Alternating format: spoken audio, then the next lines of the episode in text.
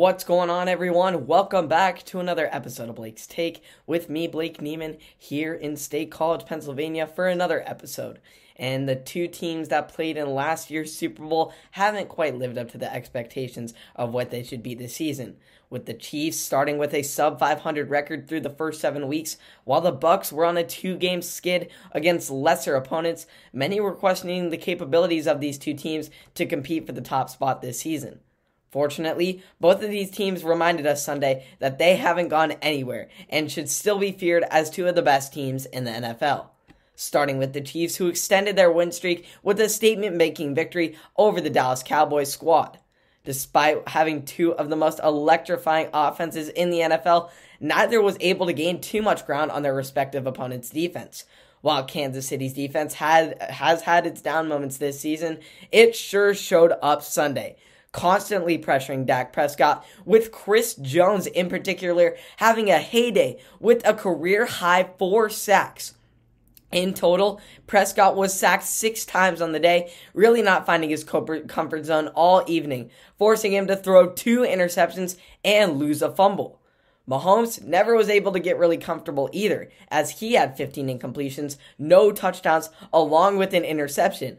But when you have guys named like Travis Kelce and Tyreek Hill on your team, it only takes a few plays for them to make something happen.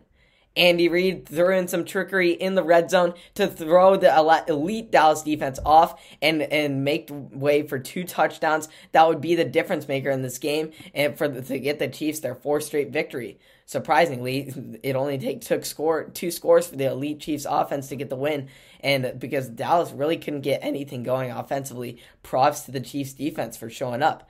The Chiefs will now head into their bye week feeling strong and getting even stronger to keep this hot streak rolling into the postseason and hopefully onto the Super Bowl. As for the Buccaneers, they were looking to overcome some adversity of their own and get back on track to their winning ways after back to back losses to the Saints and Washington football team. Tom Brady and the Bucks had some fire burning in their bellies as they came out blazing Monday night against the Giants, not facing a single third down situation on their way into the end zone to jump onto the board early. The offense was focused, rack, racking up 402 yards of total offense, including a rare Brady 11 yard run to keep one of his drives alive. That was fun to see.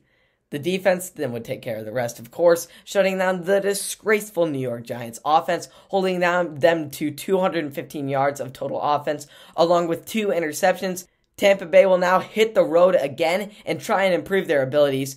All three of their losses this season have come on the road, so we'll see if they can change that narrative of the struggling and playing in away environments.